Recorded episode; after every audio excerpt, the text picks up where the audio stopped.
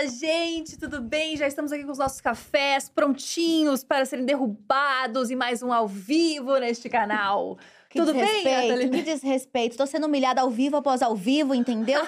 Mas tudo bem, já que tem muito programa pra falar mal de programa, né? Exato, exatamente. Estamos aqui na Dia T V, a sua T V na internet. Programação vinte e quatro horas por dia, sete dias por semana, em vários canais de vários criadores diferentes. Inclusive com vários programas ao vivo também. Depois da gente tem o Pra Variar e depois Pra Variar tem Papel Pop News. Então tem muita coisa acontecendo no Dia T V todos os dias. É, são onze canais e você pode estar aqui no evento do Dia Cast, ou depois que esse evento acabar e direto pra Dia T V. Se você tá na Dia T V assistindo a gente, seja muito bem-vindo, muito bem-vinda, muito bem-vindo. Se você tá nos nossos canais, inclusive no meu, que também passa, muito feliz por vocês estarem aqui com a gente, porque é isso, né? Pega a pipoca e fica o dia inteiro. Exatamente. Dia T V tem programação vinte e quatro horas mesmo, então dá pra você aproveitar o dia inteiro, a noite inteira, enfim, mas dorme também em algum momento. E a gente vai falar de temas muito interessantes pra hora do almoço, né?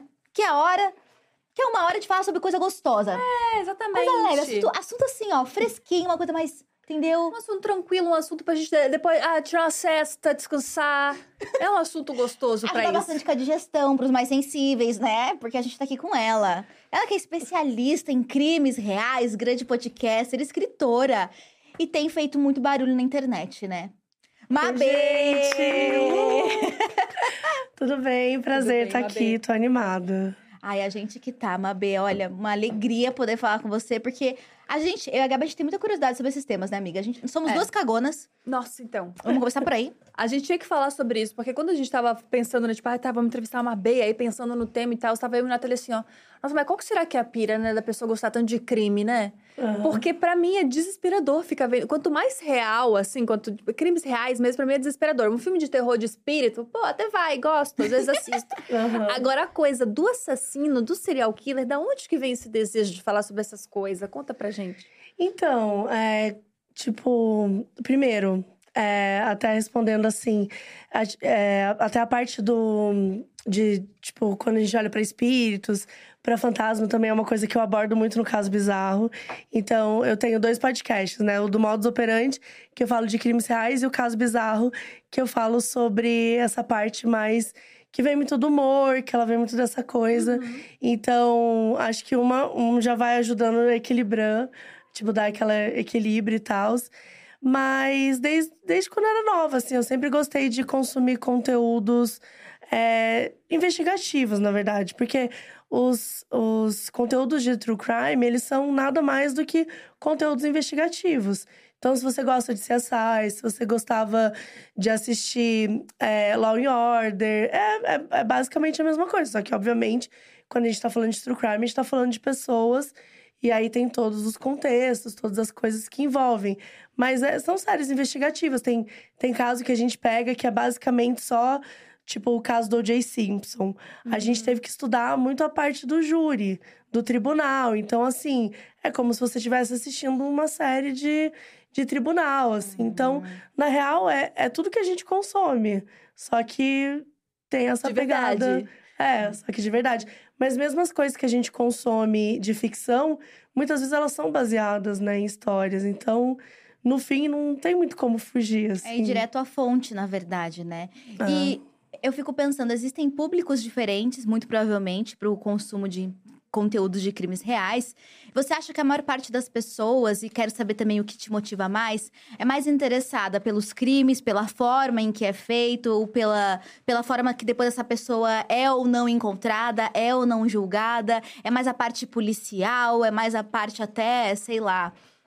É, verdadeira da violência. O que, que você acha que atrai a maior parte das pessoas e você quando o assunto é crimes? É a curiosidade de entender como alguém seria capaz de fazer isso? Ou como, às vezes, até se proteger disso. Eu vejo muita gente uhum. falando no Twitter que tá, assim, letrada em, em sair de situações completamente absurdas e violentas porque consome muito true crime. Sim. É, eu acho que é o famoso vareia, sabe? Tem de tudo. É, a gente tem, tem pessoas que consomem, que elas falam... Que elas gostam da história em si, de entender como foi a história toda. Gostam muito dessa parte da investigação, só essas curiosidades. Tem gente que tem, é, e eu compartilho disso, que é esse interesse da mente humana, de como as coisas são construídas. Agora, quando a gente fala da, do interesse pela violência, né? Acredito que sim, que isso exista muito. Mas não é o tipo de coisa que eu busco. É, nem consumir e nem na hora de apresentar. Uhum. Né? Quando a gente fala... Tanto que a nossa... A maior parte do nosso público é feminina. E a maior parte do nosso público é, fala como, eles, como elas se sentem confortáveis e mais seguras de consumir conteúdo. Mas também porque elas gostam de conhecer as histórias, de saber sobre as histórias. E, e como isso é feito, assim. Então, tipo, acho que existem vários, várias coisas, assim, que levam a pessoa a querer é, consumir. Mas eu acho que vai muito do lance das investigações, por exemplo. Numa investigação que a gente tá falando sobre, a gente faz um comentário sobre, pô, o cara, é, ele foi se alistar pra polícia, mas ele não pôde entrar pra polícia porque ele tinha dois metros e dez. Tipo, isso era uma informação que eu não, que eu não sabia, que lá nos Estados Unidos, sei lá, de, determinadas polícias, você não pode ter uma altura X. Porque, teoricamente, ele queria ser investigador, mais pra, tipo, como espião, assim. Uhum. E essa pegada, você tem que ser discreto, né? Nossa, então, assim, e aí, dois e dez, e aí, você não, você é, não passa despercebido. Você não consegue muito passar despercebido. Mas é uma coisa que eu nunca parei pra pensar. Sim. Então, acho que são coisas que… São essas curiosidades que eu acho que pegam as pessoas, assim. É. O tanto que a gente aprendeu de coisas, assim, aleatórias. Sobre leis, sobre coisas curiosa, curiosíssimas. Ou sobre aspectos mesmo da, da investigação. Que você vai ficando, tipo… Às vezes a investigação tem todas as evidências, tem tudo pra dar certo. Mas calhou daquilo acontecer numa época que o contexto e a sociedade uhum. era completamente preconceituosa. Como ainda é, a gente sabe que a gente vive numa sociedade que, que tem muito preconceito, mas a gente já teve outras épocas piores. Então, às vezes tem épocas que um crime acontece e você fala, cara, é impossível que essa pessoa não tenha sido punida. Uhum. E ela não é. Porque é aquilo, tipo, sei lá, um marido que mata uma mulher… E, e entende que é como crime de honra. Uhum. Porque ele matou, porque… Não, porque ela poderia ter traído ele. Como se, como se isso fosse algum… Desse algum tipo de… de é, justificativa, né? De respaldo para cometer esse crime. Então, é, mas na, em algum momento, é, né, durante a sociedade e tal… Para aquela pessoa ali, aquilo fez sentido e passou despercebido, aquilo aconteceu. Então, muitas vezes a gente vê isso. Crimes que são punidos de formas totalmente erradas. Uhum. Ou então, a forma como são conduzidos. O caso Eloá, por exemplo, que ele é bem emblemático. Como a mídia interferiu no caso. Nossa, isso foi extremamente assustador. Porque extremamente na... assustador. Mas eu percebo que na hum. época a gente já tinha esse entendimento, né? De que era absurdo, Sim. de estar num programa Será ao vivo. Que tinha? vinte e quatro Nossa, eu me lembro Cara, que eu, eu, tinha, eu, eu era menor, é, eu, eu não, não era, eu não tinha tanta idade, eu não me lembro nem quantos anos faz isso. Mas eu me lembro que eu falava, nossa, que absurdo, é um programa da tarde que fala sobre fofoca. E eles estão fazendo uma cobertura, tipo, vinte e quatro horas disso, sabe? Só se falava disso. E nem era nesse programa, eram todos os programas. É, isso que foi todos louco. Os programas. Todos os programas, todos… A gente fala muito desse programa porque realmente foi a pior coisa que rolou. Que falou com o cara. Porque eles entrevistaram o cara… Mas teve de tudo, assim, jornalistas invadindo os lugares, assim, lá, na, lá nas casas. Tipo, invadindo casas vizinhas pra tentar pegar um ângulo. Quer dizer, tipo, um sensacionalismo, um… É, eles chamam muita coisa de, de urubu também, né? Quando fica aquela coisa é, de estar tá tudo junto, disso, assim. Será, Mabê? Cara, porque o sensacionalismo vende, né?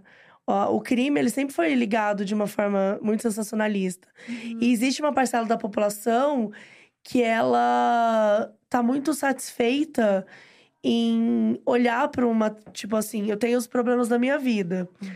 Mas eu vou ali assistir uma T V e aí vai comentar… Ah, fulano roubou, tá fulano. Pega ele, pega ele, mata, mata. E aquilo… Aquilo me satisfaz porque eu não preciso lidar com as minhas próprias questões, uhum. entendeu? Então, eu, eu passo para aquilo. Então, por isso que tantos programas sensacionalistas surgiram e, e fazem sucesso e tal. E fico feliz que hoje muitos deles sejam criticados, uhum. é, que essas abordagens sejam criticadas. Sou completamente contra. Acho que é possível, sim, falar sobre true crime de uma forma responsável, de uma forma… É, eu e a Carol, né? A Carol Moreira, que é…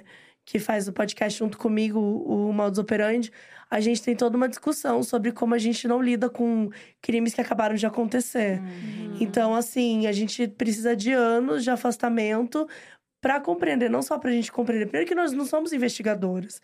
Nenhum crime que a gente tá falando ali, a gente foi lá na casa, entrevistou as pessoas, pegou a evidência e uhum. testou no laboratório. Então a gente tem que ir na fonte, tipo, pesquisar, ler livros, uhum. de todos, né? Tipo, fazer toda aquela pesquisa grandiosa pra compreender aquela história toda. E não dá pra você fazer isso se o crime aconteceu terça-feira. Aí acontece um negócio e fala assim, ah, foi ela que fez. Ah, foi aí, então eu vou falar. Gente, foi ela que fez.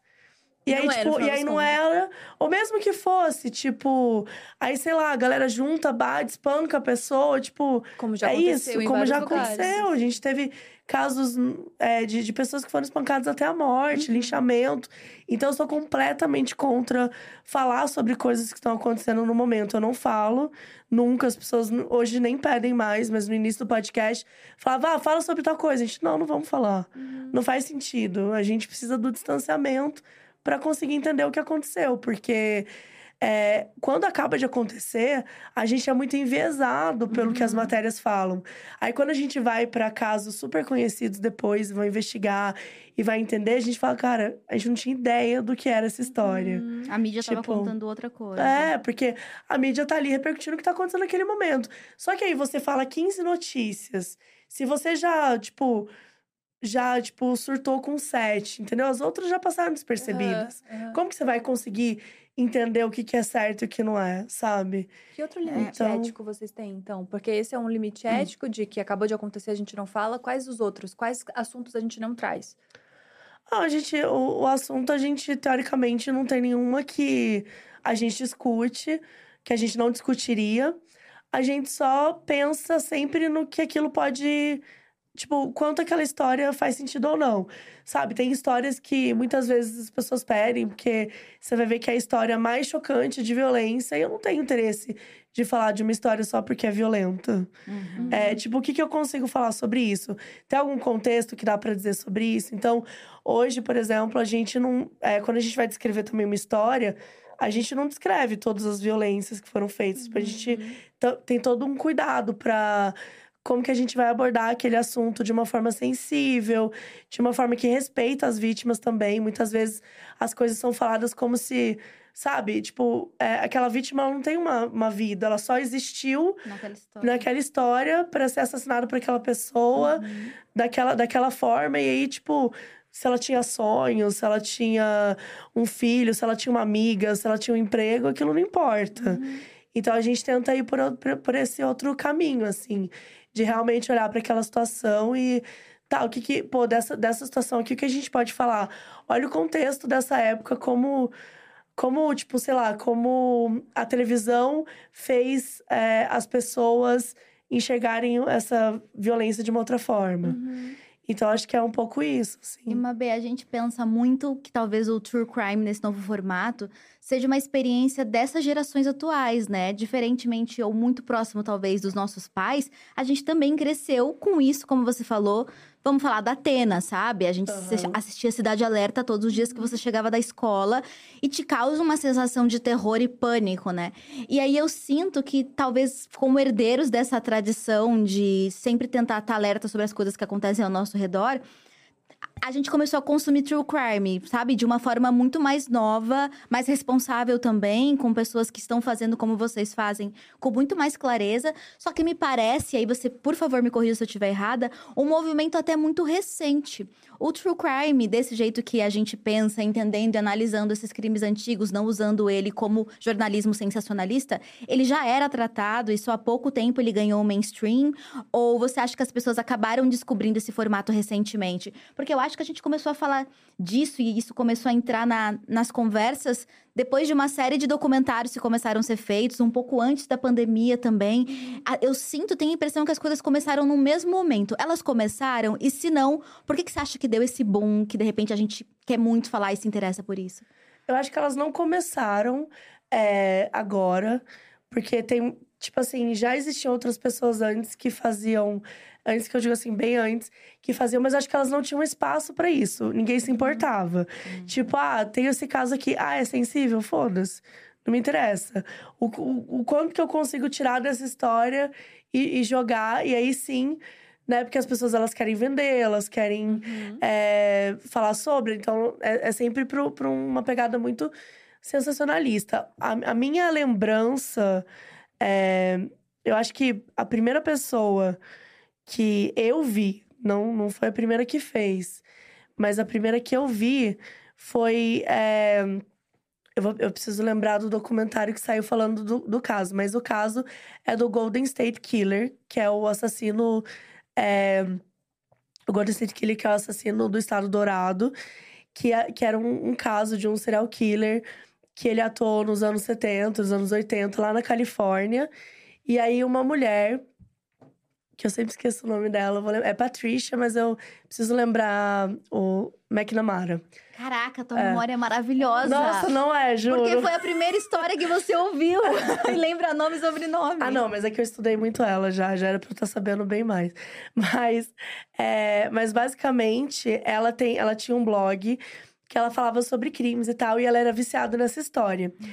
E ela, esse Golden State Killer, ele foi é, descoberto, né? Ele só foi encontrado em dois mil e dezoito por conta, muito por conta das investigações dela. Então, é, sim, e ela morreu antes disso acontecer. Então, é uma história super é, chocante, assim, ela tava escrevendo um livro. E, e é muito doido, porque na verdade, esse cara... Ele não só tinha feito uma série de assassinatos, como, sei lá, uns dez anos antes, ele tinha feito... Ele era uma, uma coisa que é chamado também é estuprador em série. Ele tinha estuprado... Ele estuprou mais de sessenta mulheres na Califórnia. Era, assim, um, um, e não um cara... era uma... Ele estava sendo procurado pela polícia? Ou, tipo, ela que... Ele era procurado pela polícia, mas, por exemplo, o cara que estuprou essa quantidade de mulheres e o cara que matou essas mulheres, a polícia não sabia que eram dois caras diferentes. Foi ah. ela que conseguiu... descobri que era a mesma pessoa. E ela que é, deu a alcunha de Golden State Killer. Uau. E aí, foi, foi uma série de... Tipo, não foi só o estudo dela, né? Mas a polícia teve é, acesso ao estudo dela. E conseguiu investigar outras coisas. E aí, no fim, foi até por conta de genética. Foi uma coisa que a galera fala que nem é ético e tal. Porque foi por aqueles sites que você dá o sangue e tal. Aquela coisa assim. E você consegue... É, informações. E aí, eles conseguiram, através desse site... Desco... Gente, assim, a minha memória não é, não é tão boa assim. Nossa. Eu não sabia o que eu ia falar desse caso. A gente tá achando é, então, mas a gente fala desse caso no, no podcast. Eu até convido vocês a ouvirem, que a gente fala muito melhor lá. Explica é, toda, toda essa história. E aí, tem um, um documentário na H B O, que ele é focado cem por cento em falar dela e da descoberta dela. E, e de como isso é, é interessante, assim. E eu estava em São Francisco no dia que ele foi pego. Só que eu nem... Não falava nada de true crime nessa época. E eu não entendi nada, assim. Só que, assim, todos os lugares que eu ia, só passava a mesma coisa. E eu não tava lendo. Achei que era alguma coisa de jogo. Tipo, que nem aqui na Copa, sabe? Uhum. Que tá todo mundo assistindo a mesma coisa. Ou então... É... E, e é muito louco isso, porque... Pra todo mundo tá assistindo a mesma coisa. Tipo assim, todo mundo, sabe? Você entrar em todos os bares, uhum. tá todo mundo vendo a mesma coisa. Ou é futebol, ou é crime. Uhum. Parece que não tem outra coisa. Verdade, tipo, algum, alguma coisa assim, muito, muito grande, assim, muito grandiosa. E foi quando eu percebi lá em São Francisco, falei, cara, não é... Parece que não é esporte. E aí, eu fui ler a chamadinha e tal. Nunca tinha ouvido falar sobre esse caso. Enfim, depois acabei tendo podcast com a, com a Carol. E a gente falou desse caso. E aí, eu nem sabia que ele tinha sido descoberto. Mas que uma mulher tinha estudado tudo antes. Mas eu acho que ela, assim, pelo menos pra mim e pra Carol... Ela foi uma... Ela, ela é uma grande inspiração de como falar sobre isso. Porque ela falava sobre as vítimas. Então, ela é o primeiro uhum. caso que eu me lembro. Mas, assim, tenho certeza absoluta que tiveram outros antes. Mas que eu me lembro que não falou só do cara, mas ela foi atrás das vítimas, ela contou a história das vítimas, ela tinha um, um respeito profundo pelas famílias. Uhum. E ela tinha uma relação muito, muito boa com as famílias. Então, é, nesse sentido, eu acho que ela sempre foi uma inspiração. Uhum. Mas concordo que eu acho que começou a popularizar mais, provavelmente com Making a Murderer e os outros documentários uhum. que surgiram desde então. Making a Murderer, se não me engano, é de dois mil e quinze. E aí, eu acho que os documentários hoje, eles já têm essa pegada mais, sens... tipo, mais sensível e menos sensacionalista, uhum. né? Então, acho que foi uma coisa do mercado, de, de entender que existia essas possibilidades. E assim, querendo ou não, Making a Murderer é produzido por duas mulheres. Eu acho que isso impacta. É, o True Crime, na maioria das vezes, hoje em dia, ele é produzido e apresentado por mulheres. Então, eu acho que isso impacta também na forma de falar. Geralmente, as mulheres não cultuam a violência. Uhum. Elas não focam na violência. Elas querem entender o porquê. Porque nós somos a maioria das vítimas, né? Então, a gente tem esse interesse em entender o porquê, né? E não tô dizendo que nós somos... Ah, tipo, a gente só tá aqui pelo interesse da, da mente humana. Não, óbvio que existe é, a parte mórbida de você estudar um crime, uhum. de você... De, de você ter uma curiosidade por um assunto horrível. Existe interesse nisso também, né? Existe também, mas eu acho que, pelo menos pra mim, o que pega e o que eu gosto do Modus é o que, o que a gente aprende no, ao longo do caminho. Uhum. Nunca sobre... O crime, ele reflete a sociedade. Todo uhum. crime reflete a sociedade. Você não consegue estudar ele sozinho, sabe? Uhum. Então, você precisa entender o que tá acontecendo ali naquele momento. Mas tem uma dúvida justamente sobre isso, porque... Ao mesmo passo que ter esse, esse lado sensível é extremamente importante, será que não está existindo uma construção de uma romantização desses casos, desses crimes? Porque quando a gente vê a galera se comovendo com um assassino numa série, pensando, nossa, tô começando a entender a mente dele, de que o cara teve uma infância fodida, e aí isso explica o que ele fez. No... Será que não existe também uma romantização, que a gente está querendo resgatar um pouco de... Não sei, não sei se a palavra é carinho, mas de então... entendimento profundo sobre aquele assassino, que às vezes não é, não é esse caminho também? Com certeza, existe com certeza romantização. Acho que sempre existiu é, é, romantização de serial killer. Tanto que é, a gente sempre se posiciona nesse sentido, tipo... Tem ninguém aqui que é fã de serial killer, tipo... Uhum. Eu abomino totalmente. Primeiro que eu acho que isso é uma coisa mais de jovem... É uma coisa mais de jovem, que, de estar se entendendo, de querer ser rebelde, de ter todas essas discussões. Mas eu acho que o lance da romantização, ela pode existir, mas ela não, ela não é o único caminho, né? Uhum. Porque a romantização, por exemplo, é, em documentários, é muito difícil você pensar que existe uma romantização. Porque no documentário você tá trazendo é, as vítimas, trazendo a história, está explicando aquela situação. Eu acho que a romantização, pelo menos, ela costuma se dar geralmente em conteúdos de ficção. Uhum. Né, que são ficção baseada. Tipo, tem um filme com... É o Zac Efron, que é do, do Ted Bundy. Vocês lembram? Não sei, eu sou meio ruim de nome. Eu conheço tudo do Zac Efron. Eu conheço. Fã número um do Zac Efron. Então, ele fez um filme de um serial killer. Você lembra disso? Não lembro disso. Esse talvez não assisti porque era de serial killer. É, pode ser. Eu não sei se é o Zac Efron, gente. É, que é um desses boys aí da... Galanzinhos. Galanzinhos. Que o filme é uma merda. O filme é uma merda. É horrível. É o Zac Efron falar. Ele fez o Ted Bundy, né? É, é. É, ele Isso. faz o Ted Bundy. E é sobre o quê? Desculpa a ignorância. É, o Ted Bundy é um dos serial killers é, mais cruéis da, da história, assim, mais conhecidos dos Estados Unidos. E ele... Só que ele era um homem branco, considerado charmoso, considerado interessante. Então, na época, quando ele foi pego e aquilo foi dito, as pessoas não acreditavam. Tipo, ah, porque... Não, mas ele... ele... Ele é bonito, ele não precisa estuprar uma mulher, sabe? Tipo, como então... Como se fosse nesse lugar, né? Exato, exato. Como, como se o fato... De novo, a sociedade, o que, o que a gente é. entende. O que, que é uma pessoa cruel, o que, que é uma pessoa boa. Se a pessoa é branca, se é rica, se sabe é, falar numa entrevista, se, se, se consegue se comunicar bem. Ah, então ele não é um assassino. Uhum. Não, não pode ser ele. Então, é, é, isso é o, o Ted Bundy é um que... É, chamou muita atenção, é muito conhecido, é, é, muito, é muito cultuado nos Estados Unidos, porque eles têm essa coisa de falar muito dos, do, da cultura lá, né, de, de crimes e tal, então eles falam muito sobre isso. Só que, enfim, aí trouxe o Zac Efron pra fazer, e aí basicamente é, mostra ele, não mostra os crimes, mas mostra a relação dele com a esposa dele, é, e com a, com a enteada e tal... Mas meio, tipo assim, como se ele fosse... Humanizando, hum. exato. Isso é muito complexo, porque assim... É... Ao mesmo tempo... Por que que isso tudo é complexo? Porque a gente tá falando de pessoas, né? Uhum. Nenhuma pessoa cem por cento mal, uhum. nenhuma, por cento... nenhuma pessoa cem por cento boa. Mas ao meu ver, se você pega uma pessoa que comete atrocidades como ele cometeu... Porque eu vou trazer a parte boa dele, uhum. assim... Sei lá, eu não vejo propósito... nesse sentido. Assim, as pessoas são complexas. Tipo, as pessoas têm partes boas. Mas assim, eu sinceramente não acho que faz sentido trazer aquilo ali.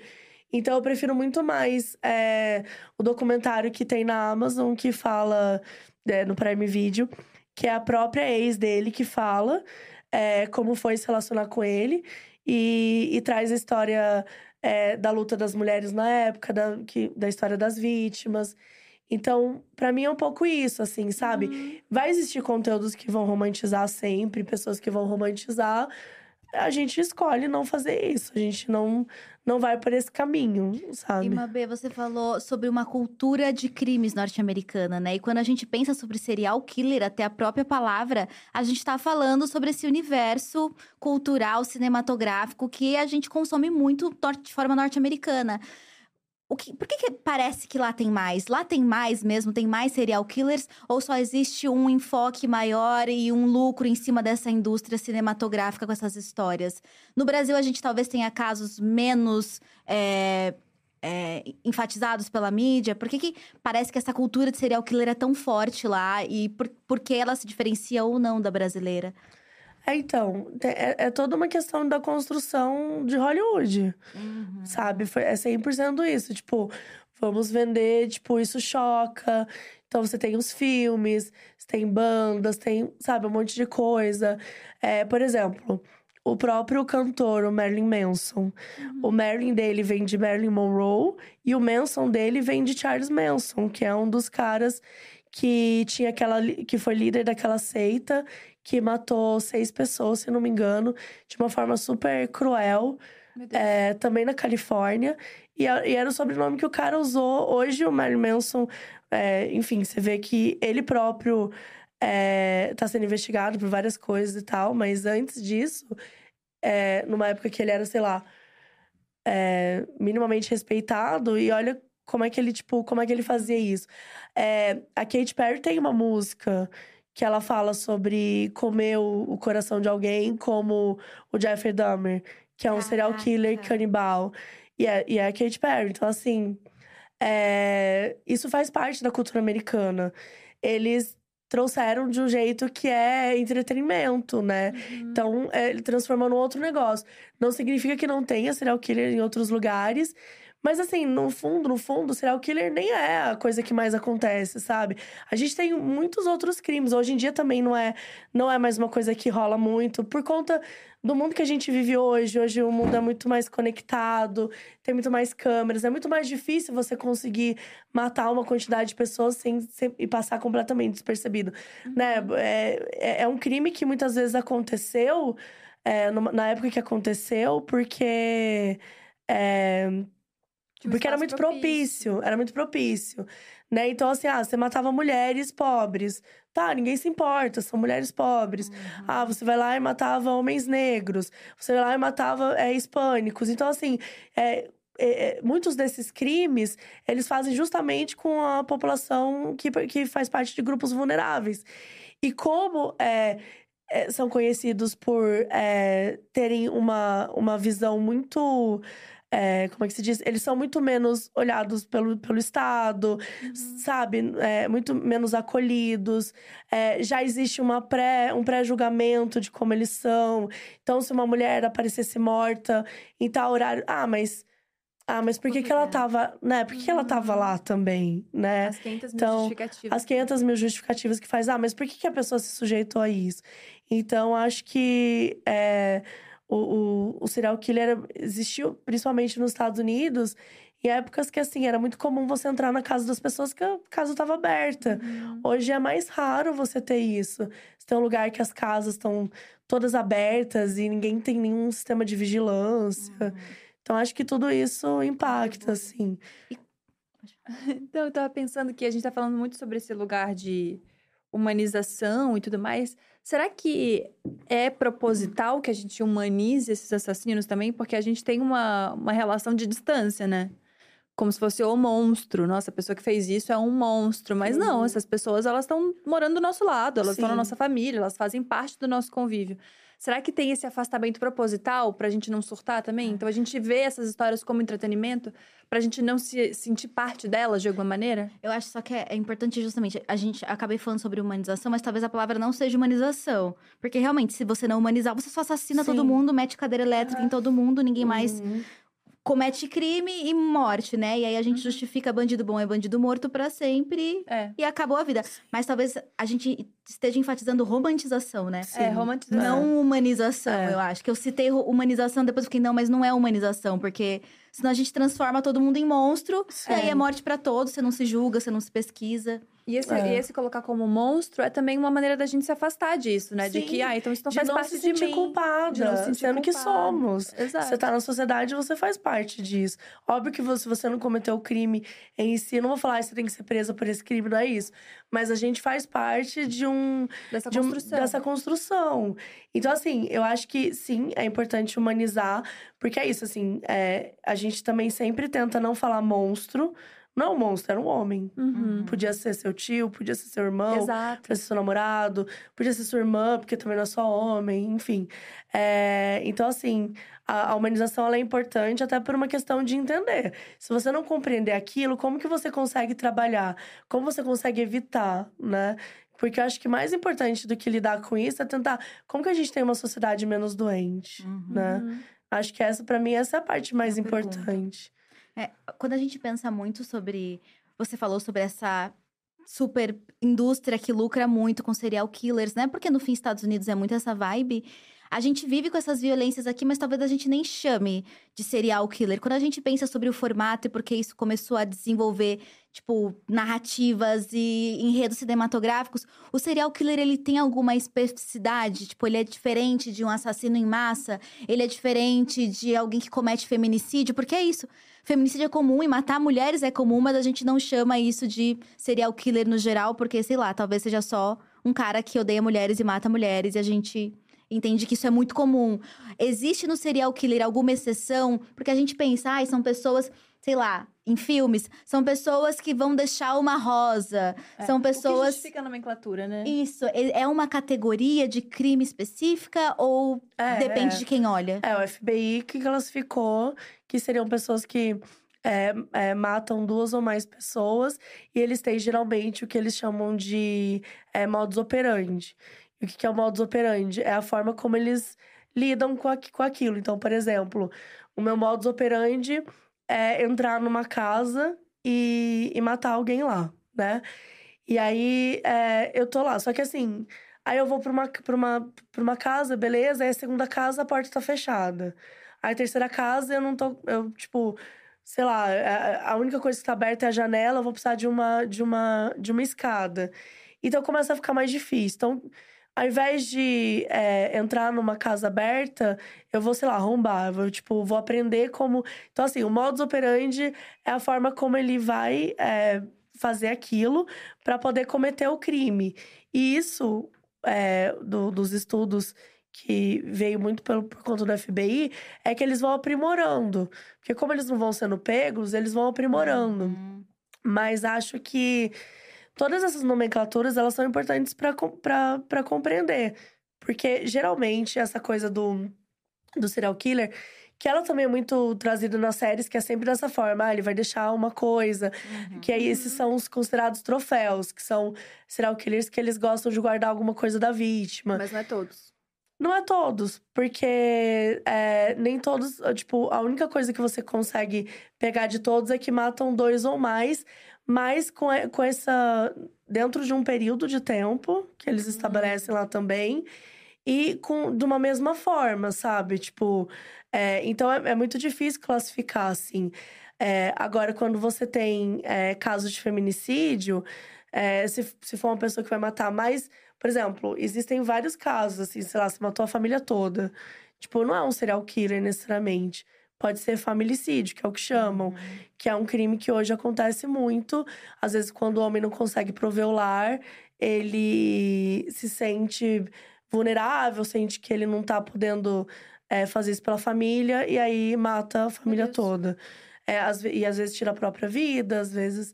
É, enfim, o, fe- o próprio feminicídio, que é, um, que é um crime que acontece muito.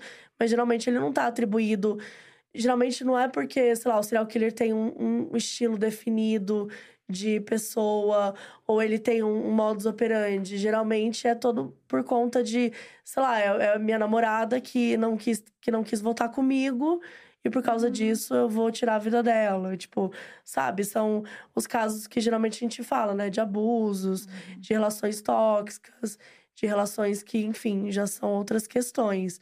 Mas existem. E é, essas classificações são que os prof, profissionais dizem que são importantes até para compreender a natureza disso e como tratar, assim. Como deve lidar com cada uma dessas situações. Uhum. E também, é... sobre essa diferença de Brasil e Estados Unidos, acho que a gente também tem uma coisa de que a gente quer saber, né, dos nossos aqui. Tem uma coisa meio, ai, vamos ficar de olho no da Atena hoje pra ver o que vai acontecer com a Suzane von Richthofen. Mas, ao mesmo tempo, quando passa pra esse lugar de... ou de documentário, ou de filme, ou qualquer coisa, a gente tem um pezinho atrás também, né? Porque eu me lembro que a Carla Dias foi extremamente criticada por fazer o filme justamente da von Richthofen, até porque ela deu uma... acho que foi uma aspas, alguma coisa, posso estar falando bosta, não vou colocar palavras na boca dela, mas alguma coisa no sentido de que eu não posso julgar a personagem, eu tenho que fazer ela com esse lado humano, e ao mesmo tempo... tem que ser, né, de acordo com o que a história aconteceu. E a galera ficou tipo, não, mas não tem que fazer nada, porque essa guria foi não sei o quê. Então, existiu essa crítica também. Será que a gente lida com os nossos crimes de um jeito mais próximo? E justamente por isso a gente fica não querendo que ele vire entretenimento? Existe uma diferença do crime brasileiro pro brasileiro? É... eu não sei se eu entendi muito bem. Mas... é... acho que críticas sempre vão acontecer, assim, as séries, a, os filmes é, que, que, que saem lá fora também recebem críticas. Eu acho que é, é, é um assunto polêmico, né? Então, assim, as pessoas têm as, as opiniões dela. Tem gente que acha que não tem que falar sobre isso de forma alguma, né? Que não tem que tratar esse assunto. É, a gente fala muito que é infotenimento, assim, né? Na, da forma que a gente enxerga. Então, assim... é... como eu vou dizer, tipo... pra mim, é, é, eu julgo o que eu faço, entendeu? O que outras pessoas fazem, eu posso falar, tipo... ah, não gostei disso, ou não gostei daquilo, mas assim... não sei, não sei se, se eu, né? Sabe, se faz muito sentido. Porque é o que a pessoa, né, quis fazer ali naquele momento. E, e sei lá, não, como eu não participei daquilo, pra mim não... sabe, eu prefiro não falar. Você é. acha... ai, desculpa. Não, eu fiquei pensando que justamente nesse caso, porque rolou o filme e tudo mais, é, depois começaram a surgir, a, a grande crítica era, vocês estão dando espaço para uma pessoa que cometeu um crime e tal, e a gente tá, tipo, consumindo essa história como se fosse um, um filme mesmo, como se fosse um entretenimento. E depois começaram a surgir, tipo, notícias sobre isso, de que a Suzane von Richthofen mesmo tem fã-clube, tipo, virou como se fosse uma estrela. Ela sempre foi. Ela sempre teve, ela sempre teve fã-clube, não foi o filme que fez isso. Sim, é loira, é considerada bonita pela sociedade e tinha dezessete anos quando cometeu o crime. O que, que então, justifica a pessoa é... ter um fã-clube? É, exato. Não, não, assim, pra mim não justifica. Eu acho doentio. Eu acho doentio. E... mas isso, sempre, isso não é filme, não é do filme.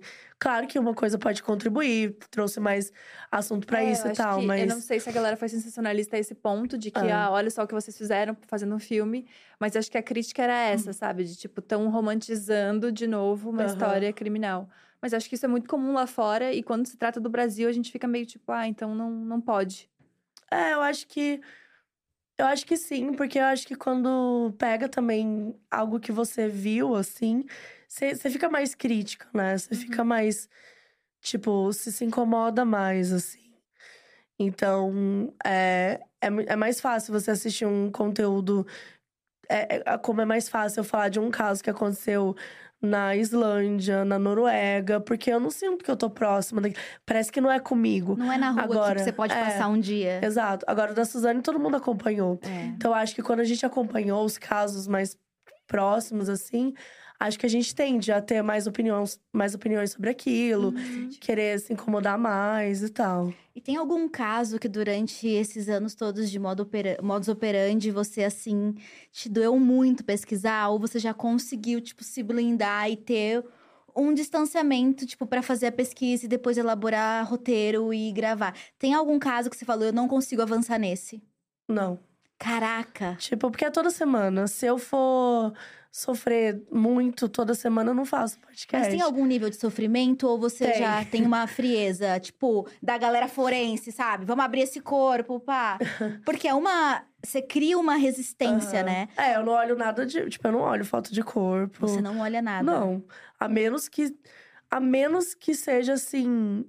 Que seja necessário pra eu entender algum assunto. Foram pouquíssimas vezes. Mas eu não olho, eu não tenho interesse nenhum. Não olho cena do crime, assim, tipo… Raramente, ou se eu olho cena do crime, é tipo cena do crime sem nenhum corpo. Que é tipo, uhum. pra entender por que que tal evidência foi encontrada aqui. Porque nananã. Uhum. Aí tudo bem.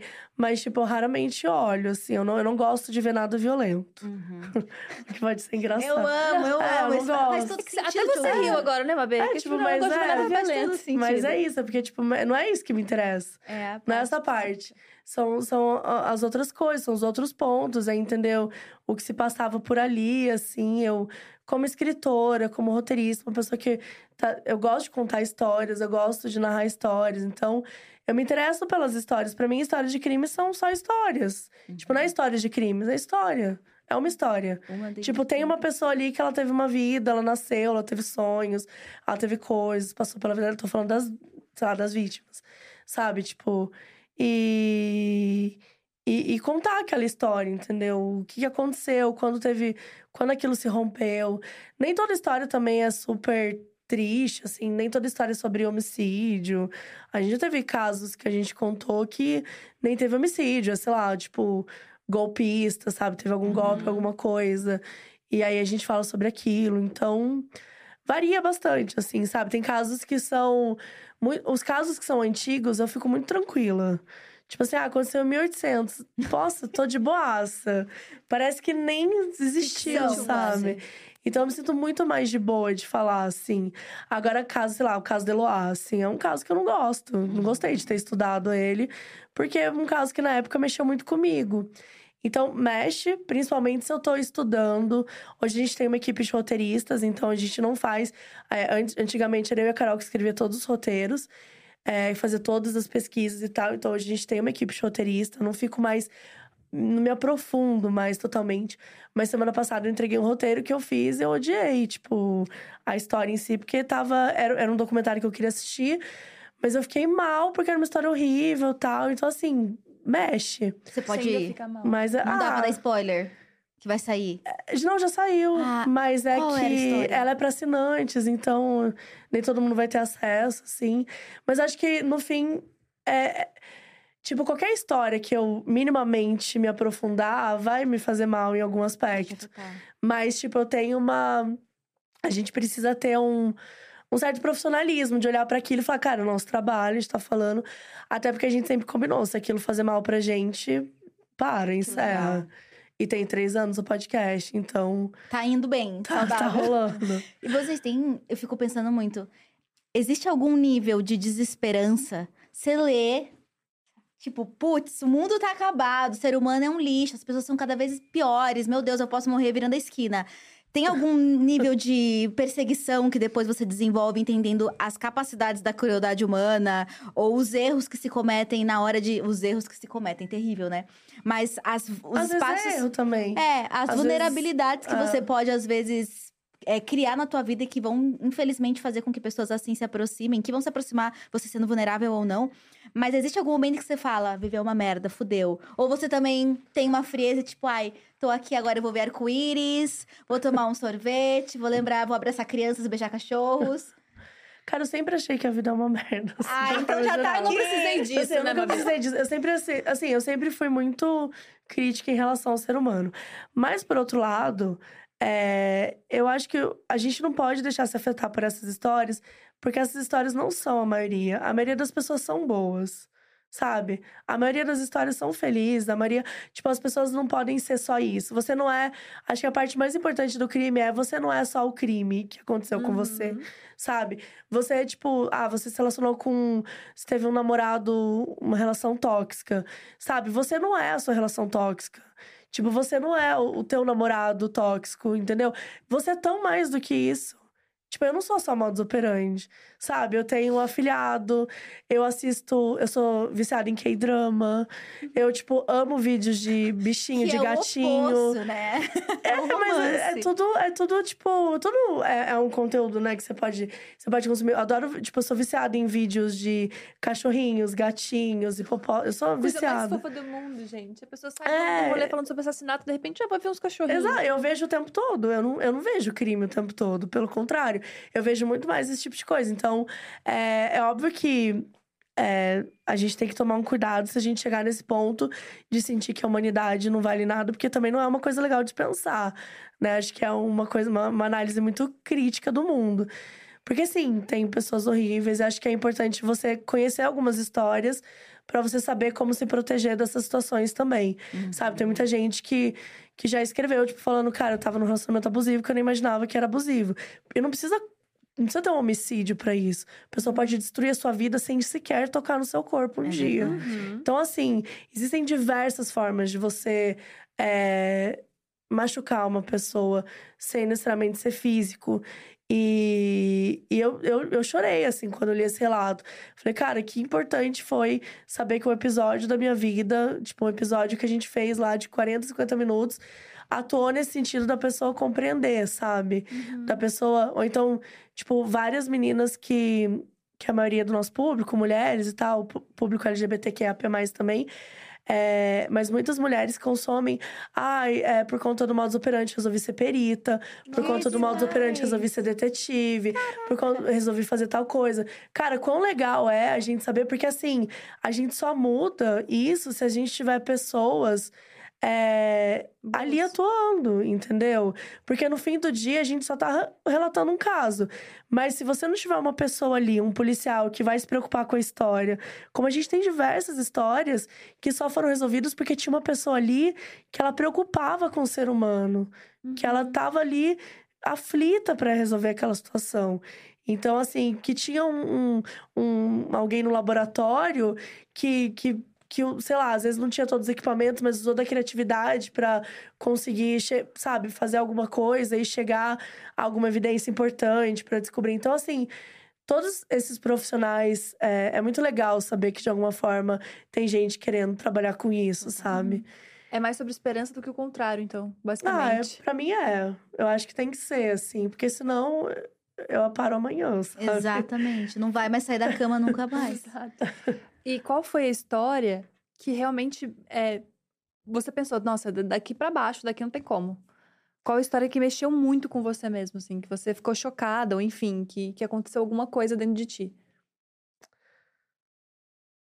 Momento Bom, de tensão? Todo... Não, de é três que, anos é que... de podcast, também é sacanagem perguntar é, dessa, né? Tem mais de duzentos casos. Tipo assim, eu acho que é o de toda semana, assim... Mas não sei, eu... eu... Putz, eu não sei, porque é muito difícil a gente falar, né? Tipo, tem, tipo julgar assim, ah, esse crime é pior do que esse, uhum. assim, é muito difícil. Não, mas total o pessoal, mas, assim. É, é mas pessoal. o pessoal... É, eu acho que pra mim, é... que eu vou me lembrar agora é da Natasha Campuch, que foi sequestrada durante oito anos, né? Ficou durante oito anos dentro de um porão e tal. Acho que esse é um caso que mexe muito comigo, porque... É, espero não ser mal interpretada, mas assim, sei lá, tá? Chega alguém e me mata, beleza, morri. Horrível, mas morri. Agora o lance de você ficar oito anos sendo torturada e, e sequestrada mesmo, né? Você não ter acesso à a, a, a, a, a civilização, sabe? Você Sim. sair, você não saber nada do que aconteceu no mundo nos últimos oito anos. E dormir tipo... e acordar sem saber o que vai acontecer exato, com você, né? Exato.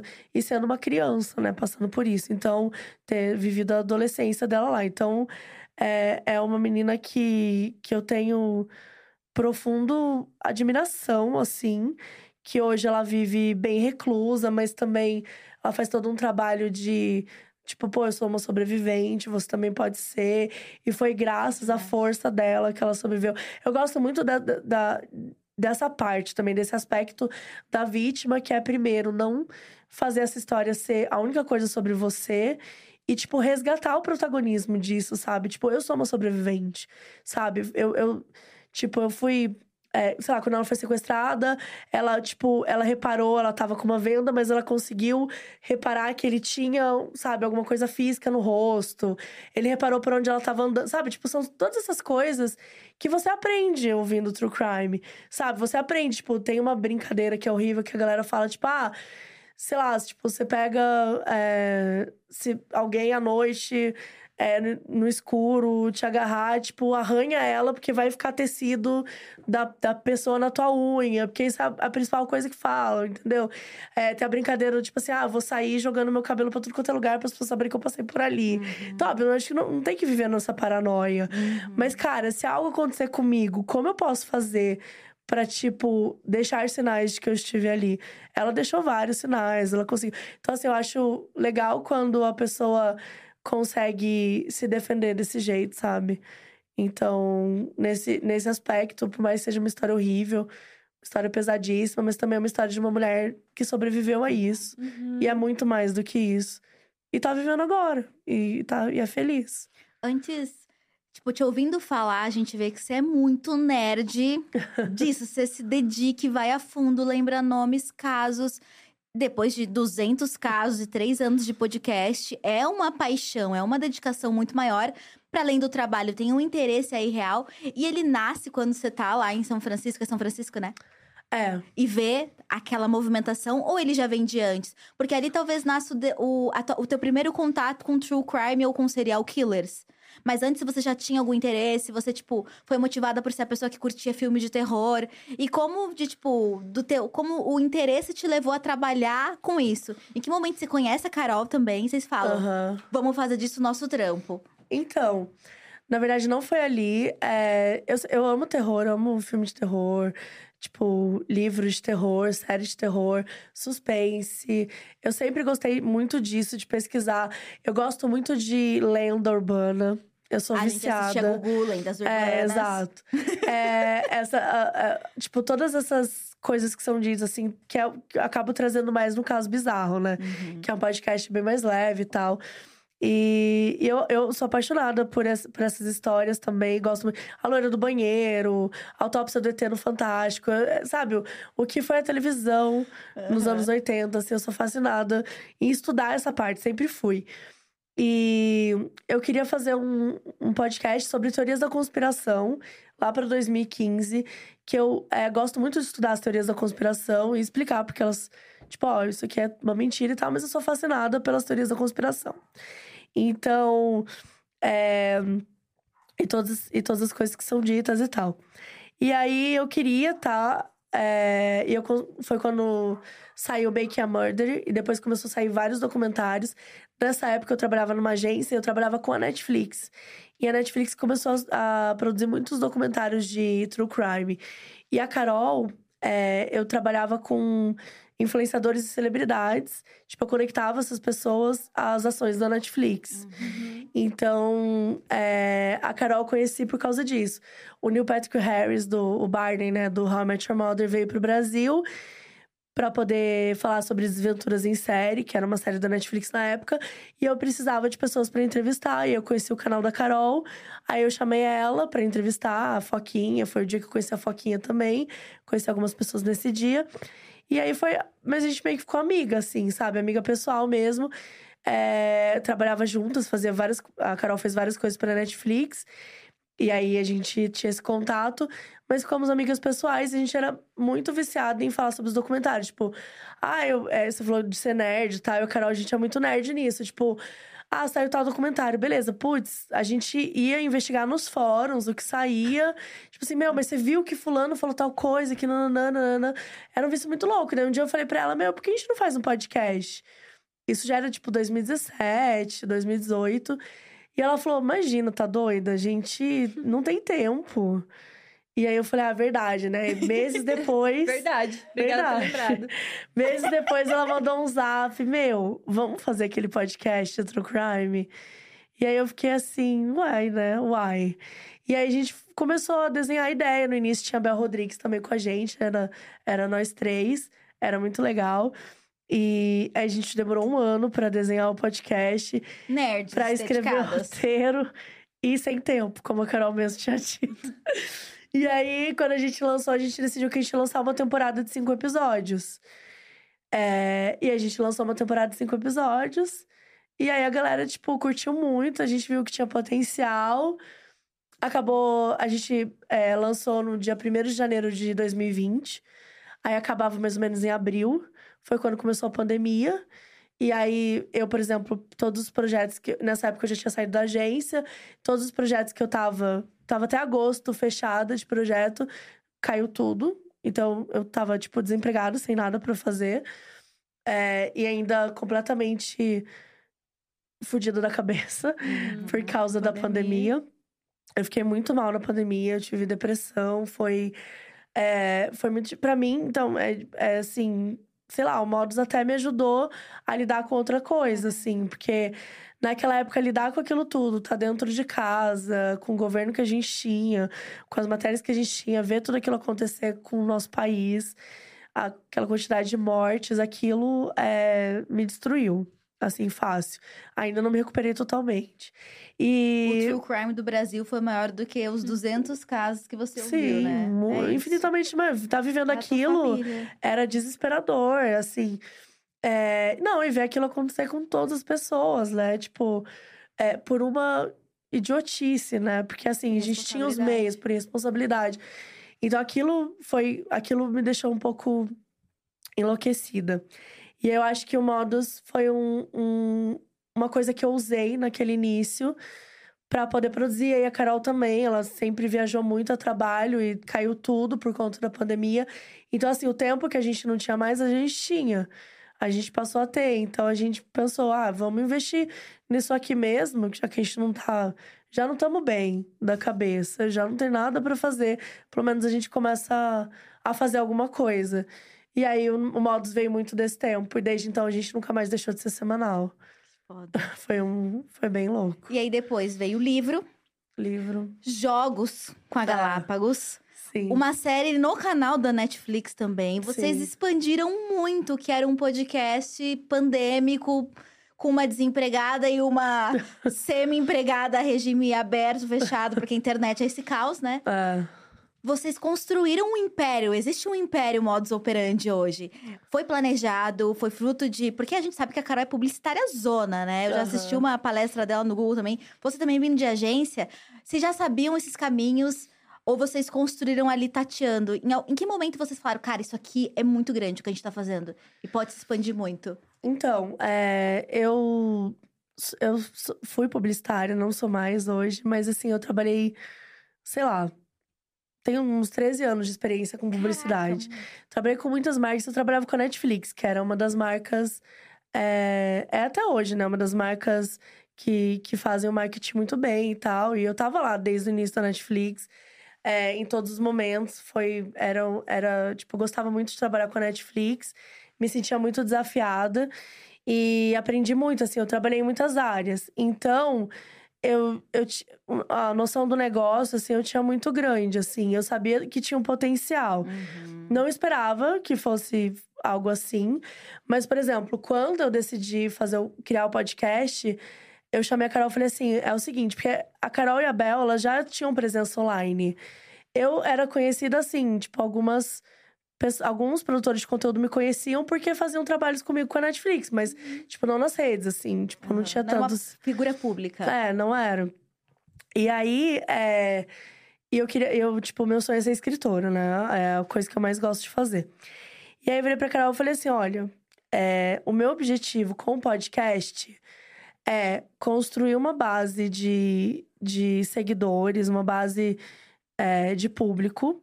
Que me olhe por esse lado e eu possa mostrar que eu gosto de terror, de suspense, por esse caminho. Porque um dia eu quero ser escritora e eu já quero ter uma base disso. Estra... Qual que é teu signo? Sou geminiana. Tá olhando pra todos os lugares ao mesmo tempo. Que estratégica, yeah. Caraca. Eu queria, era, era, o meu, era o que eu queria fazer. E você assim, queria escrever sobre essas coisas também? Sobre não, crimes e suspense? Eu queria escrever sobre, sobre su suspense ou crime, tudo bem, mas ficção. Uhum, eu nunca tive legal. vontade de escrever crimes reais. Hoje eu, eu acho legal, assim, acho que eu, é, eu me interesso. Eu faço pós-graduação em criminologia e direito penal hoje em dia. Então, eu, eu tive um, um, um interesse muito grande por esse conteúdo. Mas assim, não vou nem me gabar, porque eu mal tenho tempo pra estudar. Mas assim, queria muito tempo pra estudar, mas hoje já não consigo mais. Mas assim, eu tenho um interesse muito grande.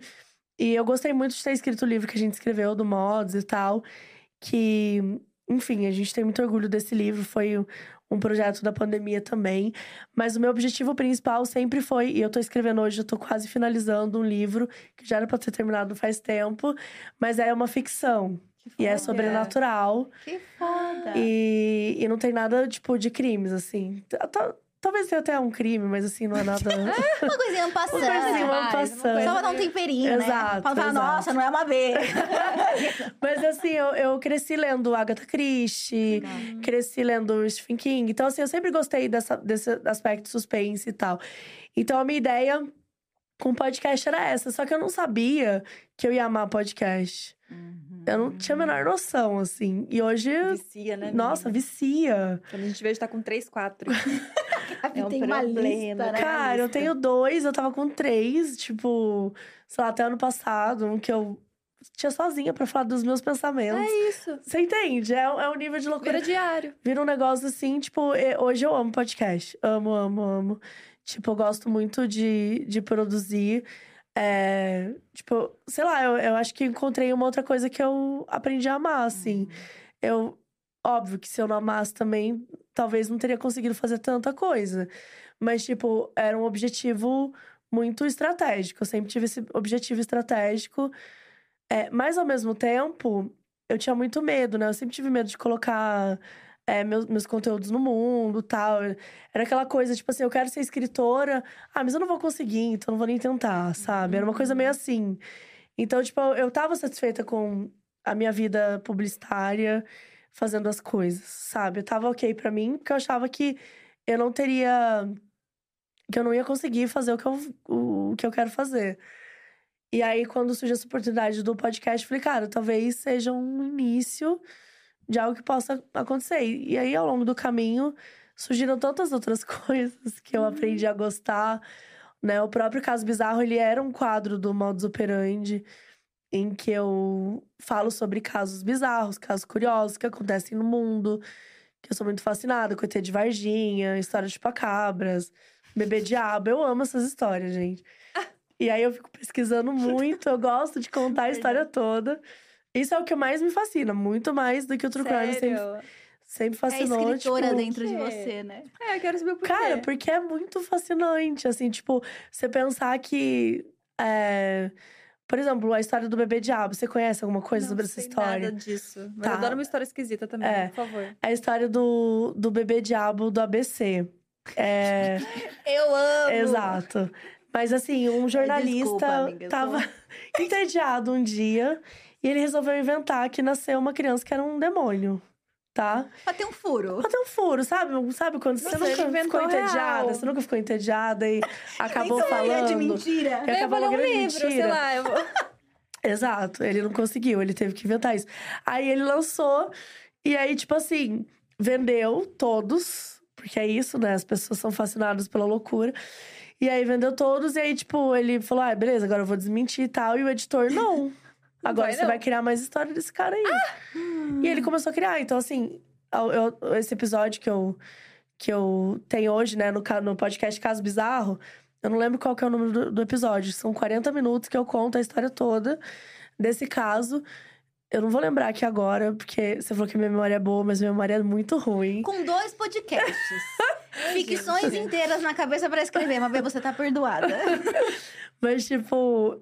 Eu vou chutar aqui que eu acho que foram umas vinte e sete matérias que saíram. Caraca, e era tipo assim, ah, o, o Bebê Diabo foi encontrado no interior de São Paulo. O Bebê Diabo pediu um táxi, que ele teria pedido um táxi. É, exato, ele teria Ai, pedido gostei, um táxi. Gostei, gostei. Teria ameaçado o taxista de morte. Boa. E aí, tipo assim, como não ficar fascinado com isso, sabe? E a tipo galera assim, comprou mesmo, acreditou. Sim. Não, tipo, a parte da galera sim, porque as pessoas também é, vê na, na, no jornal e aí já né, automaticamente acredita. Porque foi nos anos oitenta, se não me engano, noventa, sei lá, então… É que foi colocar coisa... no jornal é sacanagem, né? Porque não. O jornal, em tese, é onde você recebe notícias verdadeiras. Sim. Tipo, já inventaram a fake news junto com o Bebê Diabo. Sim, não, totalmente. Era... E foi uma coisa assim, foi surreal que rolou.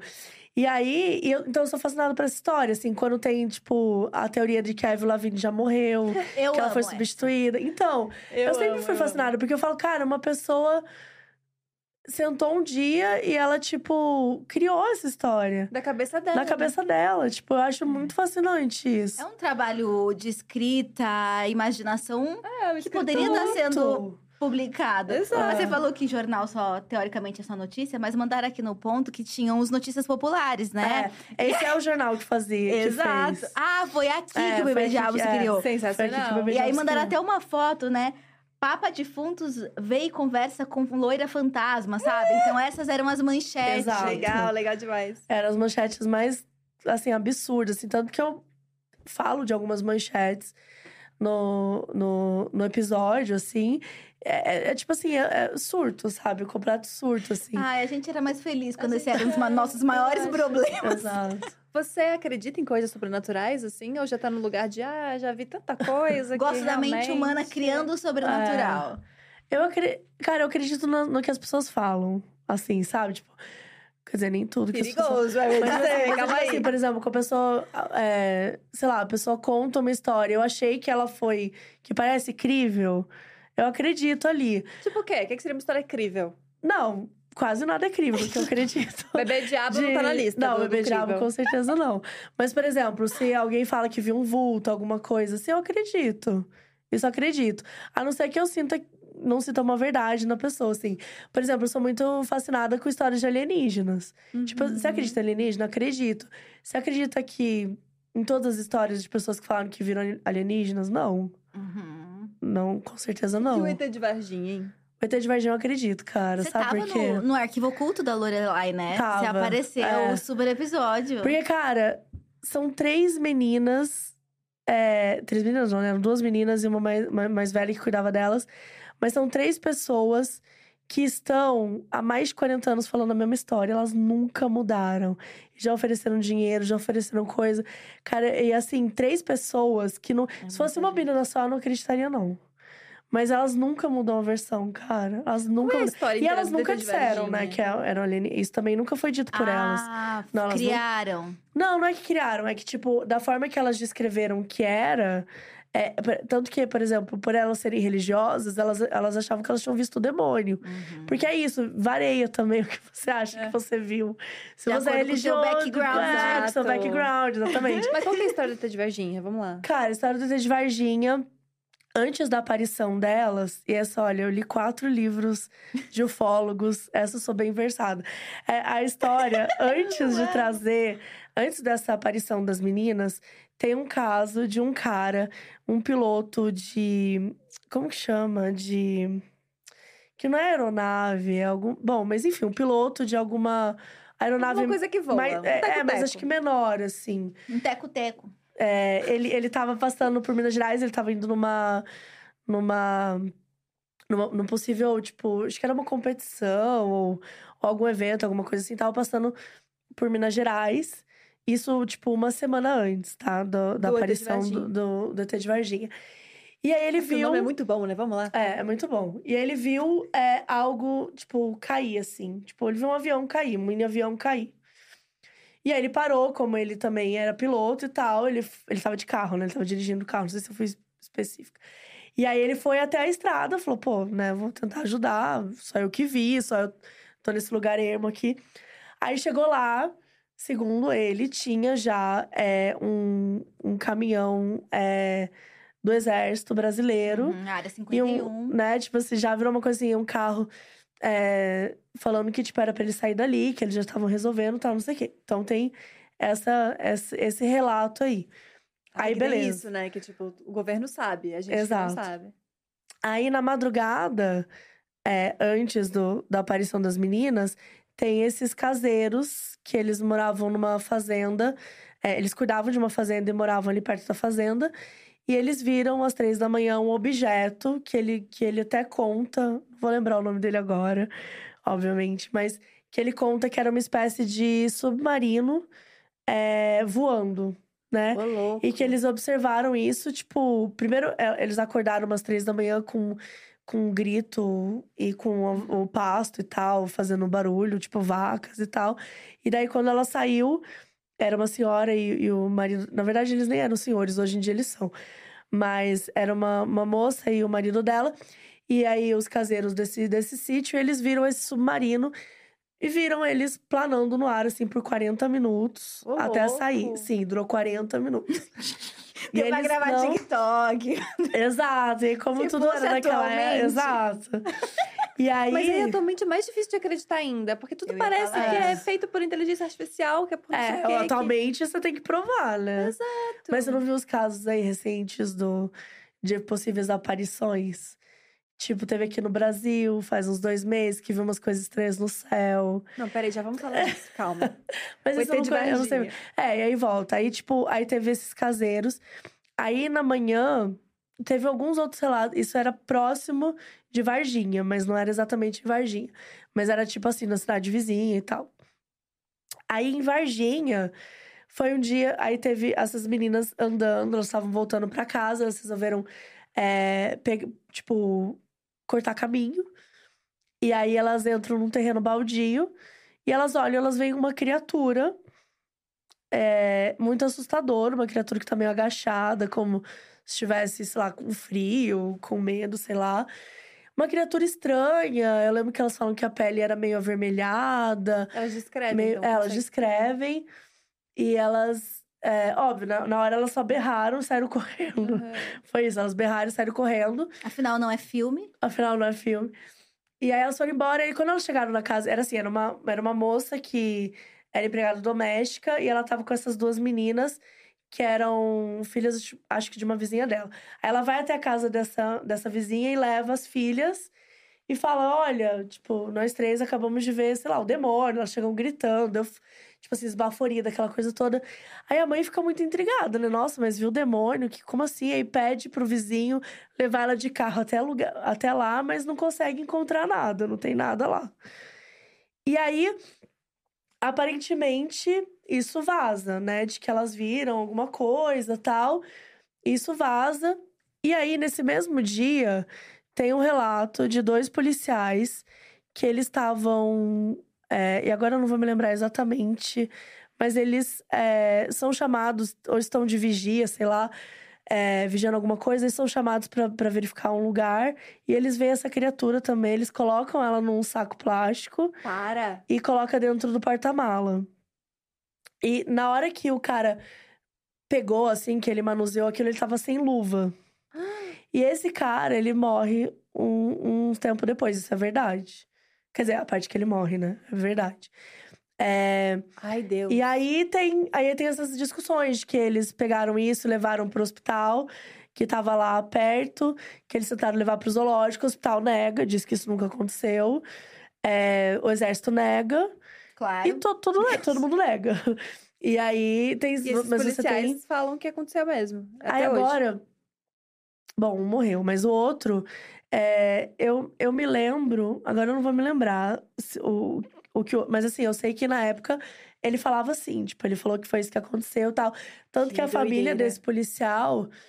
É, nunca conseguiu entender o que aconteceu com ele, né? Isso é triste também, porque às vezes tem isso, né? Esses casos, eles acabam passando por cima de umas coisas uhum. que tinham que ser investigadas. Porque ah. foi uma morte esquisita, dele ser novinho e tal.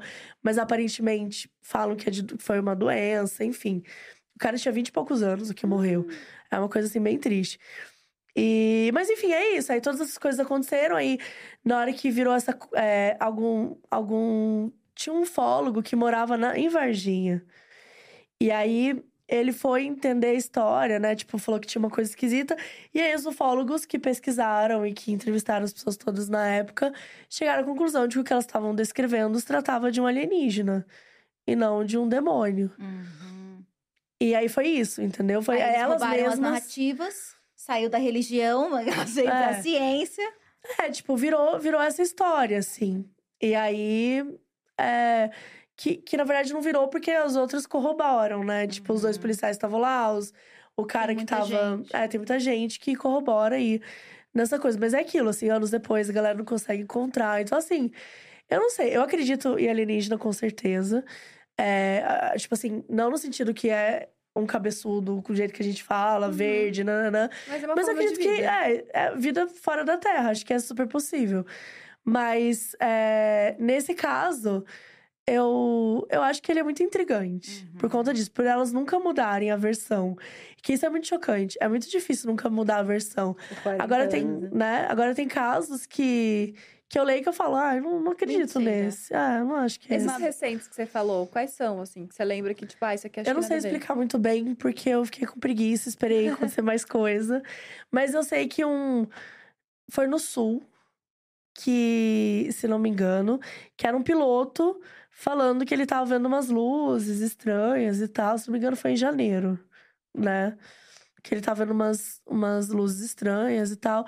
E o próprio Estados Unidos, né? Deu uma declaração na Casa Branca. De um objeto, é, De um objeto, não... mas... Porque eles estavam tentando esconder um negócio que tava rolando lá nos Estados Unidos. Ah, então era isso. Ah, era... É, os, Estados Unidos, os Estados Unidos nunca vai admitir alienígenas. Eles estão admitindo alguma coisa... É porque, é porque tem alguma é porque coisa tem algum... pior. Exato. Tem alguma coisa... que eles ferraram alguma coisa. Ah, falaram, não, não é a China. Terra, é a China... É. Ou, ou é alienígena. Exato. Tipo, muito bom. É alienígena ou é ou a China. China. Né? E eu adoro te ouvir falar, porque a gente tá falando de true crime, coisas sérias, e você é muito nerd, tipo...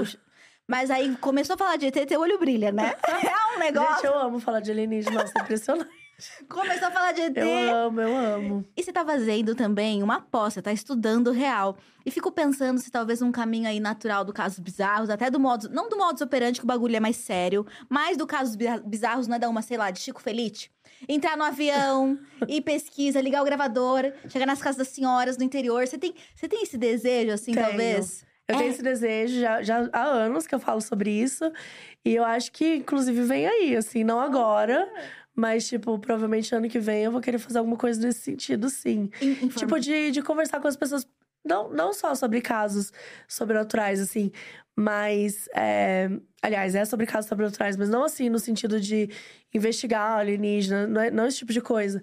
Mas, tipo, histórias mesmo, porque esses, o Caso Bizarro, ele é sobre isso. Sobre histórias interessantes que as pessoas contam. Não só sobrenaturais. É, e são muito engraçadas as histórias, sério. São sempre histórias muito divertidas, então… É, porque é isso, assim, eu acho que tem coisas que não explica. Todo mundo já viveu algo que não explica. Uhum. Tipo, pode, pode não ser um, um fantasma, um espírito, mas, pô, você nunca viveu nada que foi meio falha na Matrix? Sim. Você já tipo, viveu alguma nossa, coisa? Eu nunca vivi nada. Alguma, nunca... assim, uma experiência tua? Não, de com, com o espírito não, não, nunca Ou, tive. Ou tipo, falha na Matrix? Falha na Matrix já. Porque falha na Matrix, eu sou, eu sou fascinada por falha na Matrix. Mas não é assim, não foi Grande. nada grandioso. Mas tipo, tinha um dia que eu tinha certeza que eu… Eu, eu também não vou lembrar agora explica, como explicar. Mas tinha um dia que eu tinha certeza que eu, tinha, que eu já tinha vivido aquilo, sabe? Tipo, que eu já tinha vivido aquilo, que eu já tinha falado aquelas coisas com aquela pessoa. Sabe? Que eu fiquei assim, cara, uhum. eu já vivi esse dia. Pra mim, recentemente, uma coisa muito doida foi que eu tava subindo… Eu tava conversando com o Jonas, a gente tava subindo a escada rolante do shopping. E a gente tava num fluxo, assim, muito intenso de conversa. E a gente subiu a escada rolante do shopping. E de repente, a gente tava no andar de baixo. Aí eu falei… A gente subiu a escada… E aí a gente ficou assim… Mentira. Calma, não, pera. Ah. E aí eu falei, a gente subiu, não subiu? Ele falou, sim, a gente subiu. Eu peguei na... A gente subiu. Eu falei, a gente subiu, então como é que a gente tá no andar de baixo? E a gente ficou... Aí depois a gente grudou na escada rolante pra subir. E aí a gente subiu. Mas a gente já tinha subido a escada imediatamente. É falha na Matrix, tá vendo? Aí você fica... E eram duas Alguém pessoas. Alguém errou ali as configurações no céu. O gato preto, assim, tremendo. Exato. Caraca. Esbarrou no botão, você acabou vendo. Você nunca, vive... você nunca teve esse sentimento, tipo, o cérebro ah, ou deu bug. Talvez você não tenha pensado como falha na é. Matrix. É, eu tenho T D A H Mas, tipo também. Assim, então, assim, é... a minha vida é uma falha na Matrix. É, pode ser daí. Pode ser isso, porque muitas vezes a gente, tipo, coisa que a gente, puta, mas acho que eu já tinha feito isso, sabe? Tipo assim, e eu acho que eu amo essas falhas na Matrix, cara. É, é, isso é uma coisa que me fascina real, assim. É que pode ser isso, ou tu pode, pode ser espiritual também. Tem gente que dá essas falhas na Matrix como se fosse uma, uma coisa espiritual é, também, ou não? Você só pode ser esquecida, né? Você achou é. que você viveu aquilo, tipo, vocês estavam conversando com tanta afinco. paixão, com tanto afinco, que vocês não perceberam que estavam indo pro caminho errado e vocês erraram, ou né? Ou tipo... deu algum bug no cérebro. É. Sabe esse bagulho quando tua orelha perde o teu equilíbrio? Aí você uhum. sente que você tá... descendo, mas na verdade está subindo. É tipo... São Tomé das Letras, que o carro sobe de ah, costas. É. Ai, alienígenas. Não, tem um babado da, do centro da Terra, sim, da energia que puxa. Exato. E aí, você desce o carro numa São ribanceira é e o carro tá subindo ah. pra trás. Então, às vezes, algumas coisas têm explicações. Sim. Mas é muito mais interessante a gente falar, meu Deus, olha é. da Matrix. Ainda mais São Tomé das Letras, ai, né? Não... Que é uma cidade que querer explicar aquela cidade é meio... É, exato. É, é meio... Você destrói o turismo. Vamos é. começar por aí. É, a economia mineira cai. Chapada dos Veadeiros também. É uma é pena. É, assim, tem verdade. Muita coisa de diz que tem muito... É, como é que fala? Que, eles, é, que visão, né? Essas coisas. Mas, você... Mas é isso, eu nunca vi nada. Nunca... E teu babado é assim, investigativo. Não necessariamente é, tipo, técnico-científico. Porque tem aquela galera que usa aparelhos, tipo, caça-fantasma real, sabe? Sim. Você já teve vontade de se, tipo… Não. Con... Sério? Não, acho que aparatos? Não. Tipo, eu… eu... Eu me interesso muito mais pra história. Assim, às vezes, o meu interesse nem é se é verdade ou não, sabe? Não se, é a história, se a história é legal, ela é legal, assim, eu gosto. Eu tenho essa, esse interesse, assim, quando... É, eu tinha nove anos e começaram a morrer é, gado na minha cidade. Eu morava numa cidade de quinze mil habitantes. E era uma época que o Fantástico falava muito do Chupacabras. E aí, eu e o meu... Fantástico? O Fantástico. Falava toda semana do Chupacabra. Sim, gente, eu amo. Desculpa, é porque esses dias eu tô rindo muito. Porque tu também fala Chupacabra, eu tava vendo no Twitter bovando o Chupacu. Ah, eu amo Chupacu. Ó, oh, nada, ela baixa o nível. A nada é responsável por baixar o nível do programa. Não, o Chupacu de Goiânia é uma, é uma, é uma história que eu, que eu já que estudei. Isso, que meu? eu já estudei. Explica pra gente. Com termos técnicos, eu quero termos técnicos. Não, Chupacu de Goiânia é... Chupacu de Goiânia. É, olha, olha esse diacast, vai, gente. Foi de novo, é, é, é o que eu considero o Bebê Diabo mais aprimorado. Que é, a pessoa tava entediada, né? Era um perfil no Twitter que acho que era Marisol, T V Marisol, alguma coisa assim. E ele tava, sei lá, entediado no dia. E ele... Cara, é massa demais. Tô entediado, vou inventar o Chupacu. Olha, e aí, isso, só que não é só isso. É que, tipo assim, você pega uma matéria e aí você coloca, tipo, uma sombra e coloca assim, tipo, Chupacu é avistado em Goiânia. Entendeu? Chupacu é avistado. Olha que massa. Não é só, tipo, que tem. Ele já, já, já, já é certo que existe e já é certo que é avistado. E aí, depois, teve uma senhora que ela aparecia mais ou menos um blur, assim, que ela falava, é, eu vi, não sei o que. Ela dava um depoimento. Eu vi o Chupacu. Tipo assim, e aí, óbvio, tudo, é, tudo manipulado, todos os vídeos, a foto. Só que durante o dia inteiro, as pessoas enlouqueceram, só falou sobre isso. Tipo, todas as narrativas do Twitter caíram. E isso que me fascina. Eu sempre fui fascinada. E acho que entrava nessa parte do, do marketing também. Quando eu, quando eu era publicitária, eu dava aula de cultura digital. Uhum. E eu pegava muito essa parte. Eu peguei, por exemplo, eu, eu dava aula sobre... É, o... Ai, como é que é? O forno da, da Giovana. Como é que é mesmo? Eu amo. Ah, o forninho é, da Giovana. É, mãe! Caiu. O forninho caiu. Isso. Tipo, eu trazia em dados o quanto aquilo tinha é, impactado. Você sempre sabe, né? Com coisa sempre legal. Fiz, eu sempre tive essa curiosidade de coisa doida. Porque é isso, é uma coisa tão... Gente, forninho caiu é um negócio que até hoje as pessoas entendem. Uhum. Sabe, tem memes que eles morrem rápido. E, tem, e eu fiquei fascinada com essa coisa do meme que vai... se transformando. Passa de geração na... em geração o meme. Exatamente. E o Chupacu de Goiânia, ele só pode existir porque aí é muito bom você falar isso sério, amiga. Os programas que falam, tipo, sobre... Porque, assim, eles pegavam, tipo, as chamadas de programas reais, colocava T V Marisol, acho, uma coisa assim. Só que, tipo, sabe aquelas chamadas de programa, tipo, sei lá, tipo... É, meu namorado é um vampiro, uhum. sabe? Tipo, que eu esqueci do qual programa do João que é. Caso de família. É, Caso de Família. Então, era meio que uns programas assim. Então, tipo, ele pegou a narrativa que existe no Brasil. Por exemplo, se de fato existisse um Chupacu de Goiânia, era exatamente isso que ia acontecer. E ele ia ser avistado. Ele ia ser avistado, ia ter pessoas dando depoimentos, é. ia ter, sabe, vídeos de pessoas. E aí começou. E aí, então, ele criou isso.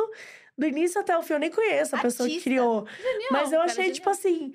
É, é assustador, né? É assustador, tipo assim, saudade como... quando as fake news eram assim, o Chupacu de Goiânia, né? Pô, tão saudável. A gente era simples, era simples, né? A gente era mais simples, eu gostava. É, tempo simples.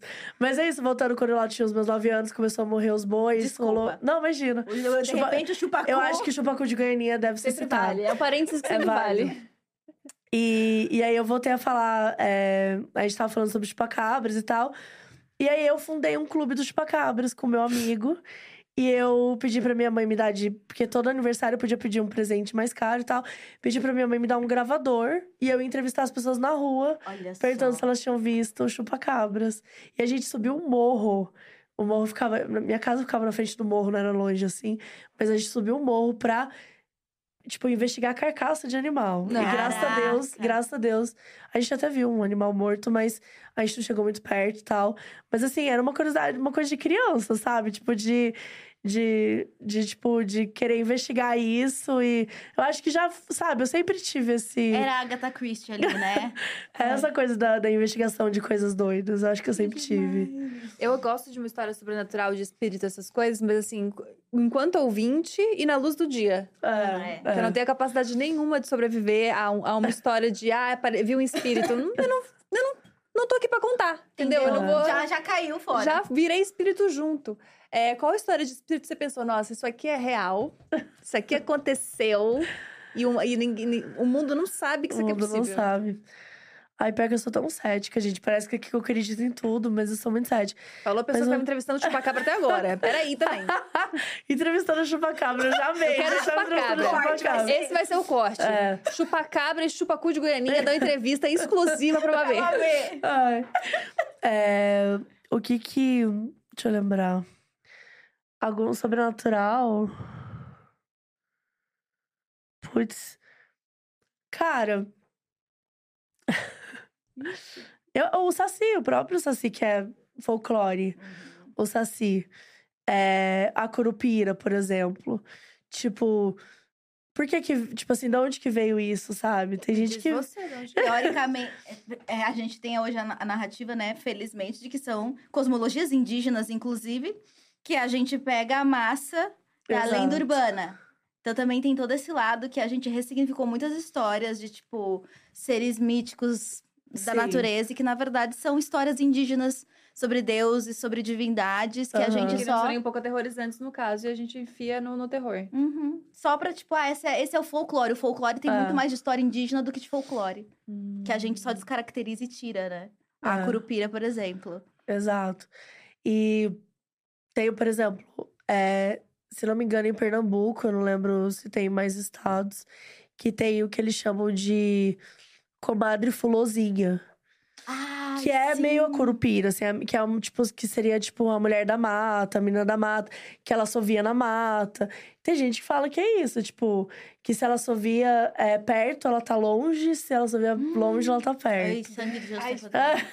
Eu arrepio. E Mas aí... é, eu lembro de uma história quando... A gente, que a gente ouvia quando era criança. Não sei se lenda urbana, não sei se folclore. Mas era a Pisadeira que contavam pra gente.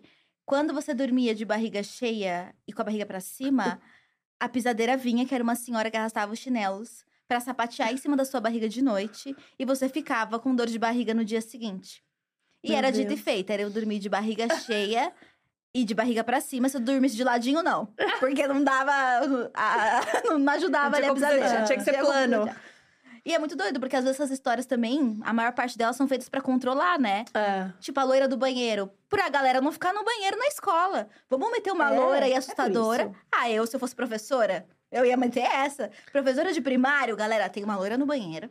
Eu ia e meter ela vai essa. acabar com a vida de vocês. Fica gastando energia, gastando água, dando descarga três vezes... A loira do banheiro vai aparecer. É, existe toda coisa do tipo, se você não me obedecer, o homem do saco vai te buscar. Ah, que no fim são então catadores existe. de materiais recicláveis, é. né? A gente cria as histórias nos lugares bem aquelas... Já é. vindo no... Nossa, lá em Floripa é a Ilha das Bruxas, né? A Ilha da Magia, é enfim. Mesmo? É, tem, que, tem as lendas das bruxas, enfim. De, tanto é que tem nomes de praias que são nomes de bruxas. Ai, tem, essa, tem essa coisa. Tanto é que chama Ilha da Magia, por isso. E aí, a minha avó, ela acreditava fielmente nessas lendas todas, assim. A minha avó era benzedeira e tal, então tinha essa coisa de que ela era a bruxa do bem. Tem isso ah. também. Porque existiam as bruxas do mal. E, e aí, das bruxas... Neta das Bruxas. Neta das Bruxas. Eu realmente fui. Neta das e bruxas. aí, é, tinha umas histórias que eram muito loucas, assim. Porque eu acho que também tinha um lugar de explicar o inexplicável. Você precisa explicar aquilo que você não tem conhecimento pra uhum. aquilo, né? E a minha mãe conta que quando ela era pequena, ela tinha muita mancha roxa. Ela e as minhas tias, enfim, acordavam com muita mancha roxa. E a explicação da minha avó, inclusive pra mim, que eu também acordava cheia de mancha roxa, é que eram bruxas que passavam e mordiam a gente... pra tentar pegar, tipo, vitalidade, essas coisas, pra pegar vida, era isso, esse rolê. Provavelmente era uma anemia o um negócio, que a criança tinha e não, não, não tinha como saber. E aí minha avó, tipo, benzia a casa inteira e pegava chá de guaco, não sei que horas, cinco horas da manhã, antes do sol, no dia de lua, não sei das quantas, pra poder proteger a casa, porque tinham as bruxas. E tinham outras quinhentas mil histórias também, tio. Tinha um tio, da minha avó, no caso, que eles não podiam olhar pra cara desse tio, porque se olhasse pra cara desse tio, você se transformava em pedra. Claramente odiavam esse tio. Não, o homem nunca... A história da medusa, né? Perfeito. A história da medusa. E tinha isso de... A minha avó falava quem na rua era lobisomem, quem na é, rua era... É, essa história do lobisomem também, que eu amo. É. Cara, eu sou fascinada por isso, porque é isso, assim. A gente tem essa mania de querer explicar tudo.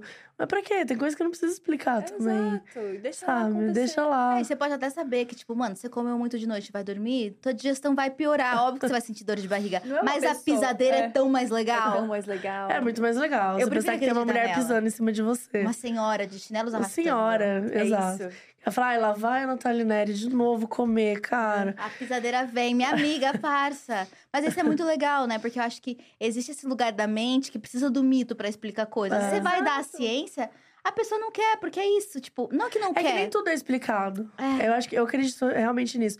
Tipo, nem tudo a gente… Não é nem que não é explicado, mas acho que a gente não tem a capacidade intelectual de compreender tudo. Exatamente. E aí, tipo… Não precisa surtar com isso. Acho que, tipo, tá tudo bem, né? A gente não precisa saber de tudo. Acho que, assim, desde que a gente não use pra controlar, pra fazer pro mal, né? Porque tem muito disso, como você bem falou, de, de controle. Tem muitas dessas lendas, muitas dessas histórias que elas são usadas dessa forma. Pra meter medo, pra assustar, pra fazer a pessoa querer fazer o que você quer. Isso não é legal. Uhum. Mas aí não é a culpa da lenda, né? É a culpa da pessoa que tá Mas tem histórias inocentes lá. Também no meio desse caminho, né? É. Que eu acho que essa é a parte mais louca da história, assim. De ver que pessoas que realmente acreditam nisso, tipo, afim. É. Minha avó acreditava real, se não era meme. Eu também acredito em várias coisas. E acredito nas explicações reais e nas coisas... Exato. Uma é um coisa me... não, não tira da, não tira da outra. outra. A gente tá aqui com algumas perguntas, várias sobre true crime, etcétera. Mas a Jennifer fez, é, fez uma observação muito interessante. Ela falou… Jennifer Mazuni disse… O batom azul é a marca registrada da Mabê? Porque a Gabi tava até falando, né? Lá que a gente, tá, a gente espera… De uma figura que fala sobre true crime, uma aura mais trevosa. Um negócio mais gótico, dark. E você… Zero. Luzes. Cores, texturas. É a moda é muito importante pra você também, né? Eu gosto muito. Eu sempre gostei bastante. E eu sou apaixonada por azul, assim. Eu tive cabelo azul durante seis anos. E vou voltar esse mês, inclusive, vem aí. Só, só tirei porque meu cabelo tava, tipo, cagadíssimo. Depois que eu peguei Covid. Os cortes químicos, afinal. E aí, teve corte químico. Eu nunca tinha tido antes. E eu pinto cabelo desde os treze anos de idade. Caraca! Porque eu tenho cabelo branco e tal. Então, eu, aí eu era, fui loira, fui ruiva, fui tudo já. E aí, depois eu pintava de preto. Que meu cabelo é, tipo, mais escuro que o seu, assim. Castanho escuro. Uhum. Então… Ah, teu já... cabelo nem é preto natural? Não, hum. eu pinto de preto. Você combina super. É, eu gosto bastante do, do, do cabelo preto. E aí, eu, eu amo batom azul, sempre amei. Aí eu, tipo, comecei a usar muito. E aí, é muito engraçado. Às vezes, quando eu não vou, eu passo batom vermelho, a pessoa fala, ué, mas… Cadê o batom azul? Quando eu pintei o cabelo de preto, nossa, assim, parece que eu traí… Trair o sistema, assim, tipo, até hoje as pessoas falam, ai, ah, que você pintou, você passou o preto em cima do seu cabelo natural azul. Isso, isso. Aí já virou essa coisa, mas já tá voltando. O fanservice em breve será entregue, gente, calma. Não, que mas, coisa maravilhosa você ser colorida assim, porque acho que quebra uma expectativa também, né? Ah, é, acho que sim, tipo, é, as pessoas têm uma… É, é aquilo, né, as pessoas têm um… De novo, um, pré, um pré-julgamento de que aquilo vai ser daquele jeito. De que aquela pessoa vai ser daquele jeito. E, e não, assim. E, tipo, uma das coisas que eu me preocupei em criar o Caso Bizarro, por exemplo, foi que eu tinha medo que as pessoas me achassem muito séria como modus operandi. Hum. E eu sou uma pessoa que eu sou zero séria. Zero séria. Tipo, eu faço piada o tempo todo, tal. Eu sou muito do humor e eu acho que... Eu, eu, Quando, quando eu tô falando de true crime, eu sou zero humor, eu sou muito chata. Porque, Porque eu tenho muito medo é. de ser mal interpretada, uhum. de, de, sabe, falarem de romantização e tal. Então, tipo, é um eu, eu gosto, mesmo. eu tenho um puta cuidado. Mas depois que fala, nossa, eu já tô assim, chupacu de Goiânia, sabe? Tipo assim, eu já tô… É, esse no é, fim, meu... é isso que aquece é, seu coração. É, é isso que eu gosto de falar, assim, tipo, mais. Porque os outros assuntos, eu acho que, tipo, eu gosto de falar, mas… existe toda uma preocupação em tomar porque cuidado. Porque sabe que é sério. Que é enquanto sério. Com o chupacu de Goiânia, a gente não precisa é, não ter o fato. Foda-se, né? né? O chupacu e foda-se Goiânia. Aquela... tipo assim, foda-se toda a história. Então, tipo, é, é, é isso, assim. Eu, eu acho... Choc... Tipo, eu, eu sou apaixonada, assim. Pra mim, é o fato de você ter aquela pessoa criando as narrativas como se fosse... se existisse de verdade, sabe? Ah, isso que eu acho... No fim, é sobre a ficção. É, sobre a ficção. Ah, é sobre eu... contar histórias. Agora é. eu tô pensando na tua, eu já tô imaginando de chupacu pra baixo, entendeu? Porque... Olha as coisas que a Natalinari fala, cara. Você quer é uma mulher é. séria, velho. É de chupacu pra baixo. É de chupacu pra baixo aqui, ó. Não, não é. vamos mesmo falar. É sobre, meu. Ou de chupacu pra cima também, por que é, não? Por que não? A ideia é ter o chupacu e contramente. Ah, o então... chupacu talvez seja o... o... A régua. A régua. é. O chupacu é a nossa régua. A Olha nossa só onde o Jackass chegou, galera. Dias e dias. E planos, pra... planos além da ficção, além da, da investigação? Eu tô escrevendo um filme... Essa mulher faz tudo. Tem que dar um filme, gente. Ah, então, tive um burnout esses dias. A pessoa surta, né? A pessoa surta. Não, não foi burnout, não. Foi a chique estafa mental. Estafa. Ah, ah, eu não sou burnout. Estafa mental. Traduzimos. Gostei, gostei. Não, mas é porque o burnout… Eu já tive um burnout uma vez, muitos anos atrás. Ah, é diferente. E, e você… É, porque você, você não consegue voltar no dia seguinte, assim. Uhum. É um estado, né? O burnout é um negócio que… É como o chupacu de Goianinha. Tem todo um, um esquema, assim… Que você fica muito tempo na merda. Eu tive uma estafa mental muito... Um dia eu buguei. Nesse dia eu parei de trabalhar às três da tarde. Sentei no sofá e falei, não vou mais trabalhar. Liguei chorando pra minha mãe. Tenho trinta e sete anos, entendeu? Liguei chorando pra minha mãe e falei, mãe... Mãe, quero assistir Gilmore Girls, sabe? Isso. Tipo, sentei e fui assistir Gilmore Girls. Coisa baixa. E aí, tipo, eu fiquei o dia inteiro assistindo televisão. É... Tipo, não mexendo no celular, aquela coisa toda. E... Mas enfim... É, porque eu tenho essa mania de fazer muita coisa, mas é, já, já tá resolvido. E, e o filme é o argumento, né? Então é aquilo, tipo, a gente vai ainda vender a ideia e tal.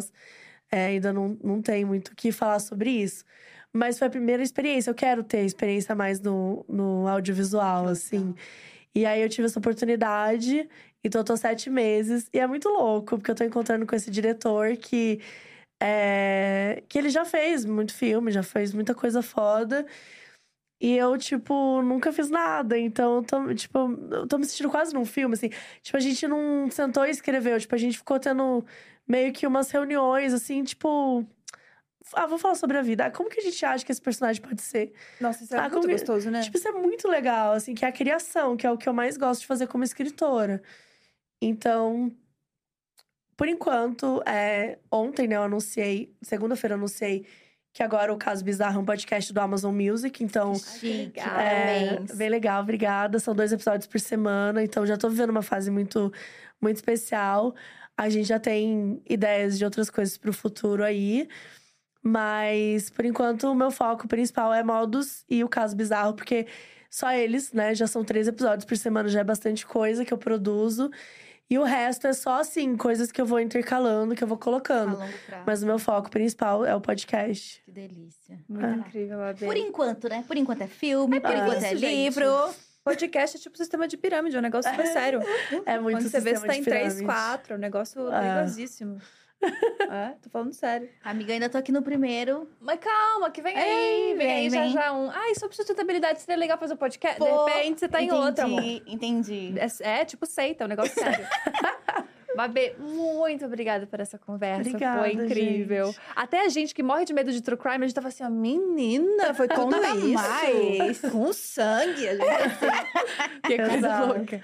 Obrigada, gente. Eu adorei ter vindo aqui falar um pouco mais de true crime e, e, assim, da minha percepção, da forma que eu enxergo isso. Acho que é muito legal, até pra explicar um pouco mais pra galera e, né, falar sobre os outros assuntos também, que eu amo falar sempre, sobre moda, eu adoro, que, que mexe bastante comigo. Então, valeu. Mas a gente que agradece. Obrigada. E eu preciso ler essa ficção, já quer? Deixa eu pôr para abaixo. Agora você me deu aqui, ó, porque aí me interessa muito. Aí Ela eu... falou de chupacu de Goianinha, a Nathalie quer, quer entender mais. Eu vou ver se eu consigo uma aspas do chupacu no livro. Vai com o gravador. Livro, por favor. Sensacional, Chupacu de Goiânia. Sabe? Aquelas coisas que ficam atrás dali. Eu clamo uma vez. A opinião do Chupacu de Goiânia.